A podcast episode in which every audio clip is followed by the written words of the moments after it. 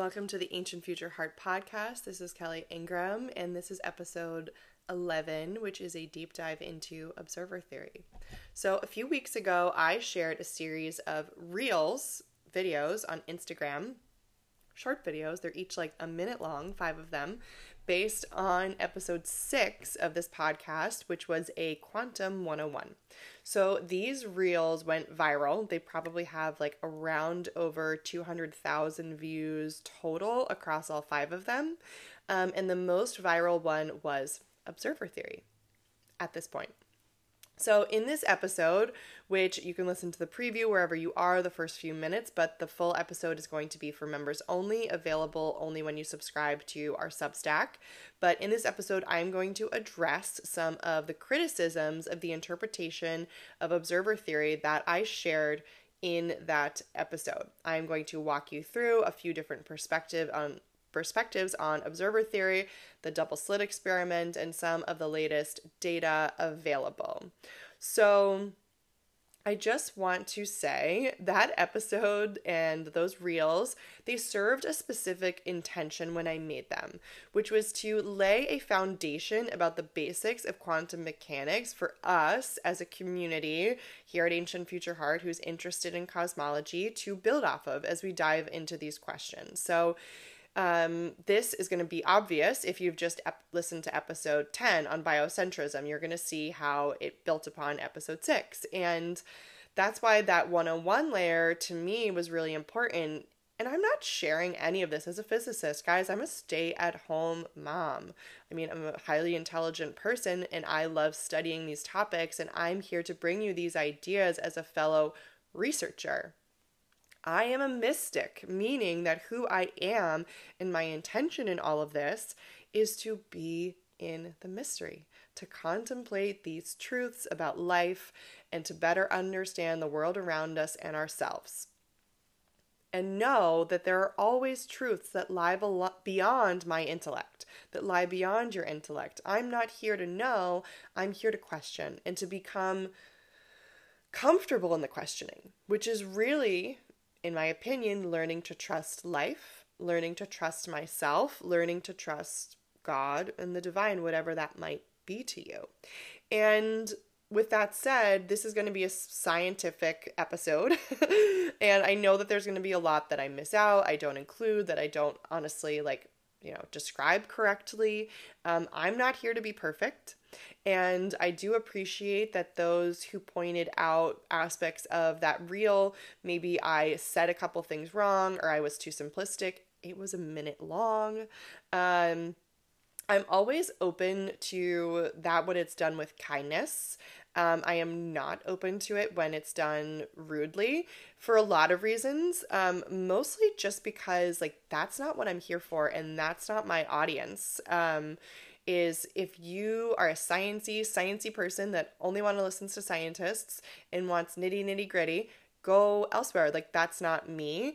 I also just think it's so funny because scientists are constantly complaining that normal people don't understand science, but they're never willing to dialogue with normal people. They're never willing to find a way to make their ideas accessible. Other than people like honestly Lanza, like books like his and he goes, you know, he goes straight to publications like USA Today, like in writes articles and Psychology Today. I've read his articles all over the place. Most scientists um they you know get irritated that regular people don't understand these things but then they never make the effort to translate their ideas um, and open up dialogue. And like that that's the only way it's going to work you know? So i think that there's just like so much um it's just a, a really echo chamber. And it's to- totally disconnected from real life that said, I am a scholar, and um, no, I'm not a physicist, but my background is that my college degree, I went to Harvard. I have a degree in history and literature. I did a ton of research, and that's the thing. Ancient Future Heart isn't a, um, it's not a science podcast. It is a history podcast. It is a spiritual podcast.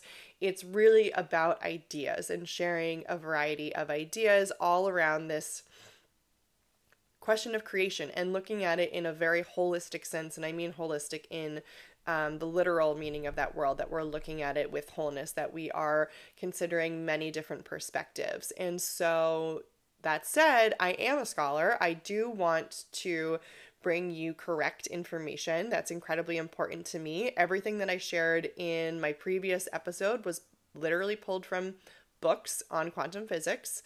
Um, it was not pulled from random articles on the internet. That said, this episode, I actually found some great articles by physicists. I am incredibly careful about my sources, and you'll find this when we get into um, the the ancient history and the anthropological data and the sociological data. Is like I will look to see is an author are they Christian? are they an atheist? How and i look at that with the science too. Like how is that affecting their lens? How is it not affecting their lens? Um, i'm very very careful about my sources period bottom line. And that is my training I that was my training with my history and literature degree at Harvard. So um, I am very confident in that, and I am very confident in my intention of the highest integrity for this podcast and for all of the information I share with you. So I'm not doing this episode for the haters. I'm doing this episode um, because I think that it's fascinating to hear all the different perspectives. And I think that um, it's well worth our intention and attention, especially the people like myself who are interested in biocentrism, which is an idea about consciousness that's based on quantum mechanics. So we owe it to ourselves, we owe it to our life to not bypass um you know the the possibility that those theories are flawed and maybe wrong. I mean, everything could be wrong. I could be wrong about everything about life. I'm totally open to that. Um, so let's dive in. So that was part one. You can finish listening to this episode over on kellyingraham.substack.com. That is the member space for Ancient Future Heart. So it's $11 a month and you get access to exclusive episodes like this one, essays. I just added in starting to do a full moon download for you, which is both tropical astrology and sidereal, blending them both. So I highly recommend that you head over there and keep listening to this really fascinating episode that I tend to do more. Um, tangents or deep dives as the members only episodes. Also, a lot of things that are more contemporary versus looking at the ancient and solely the cosmology. So, I would love for you to become part of the community.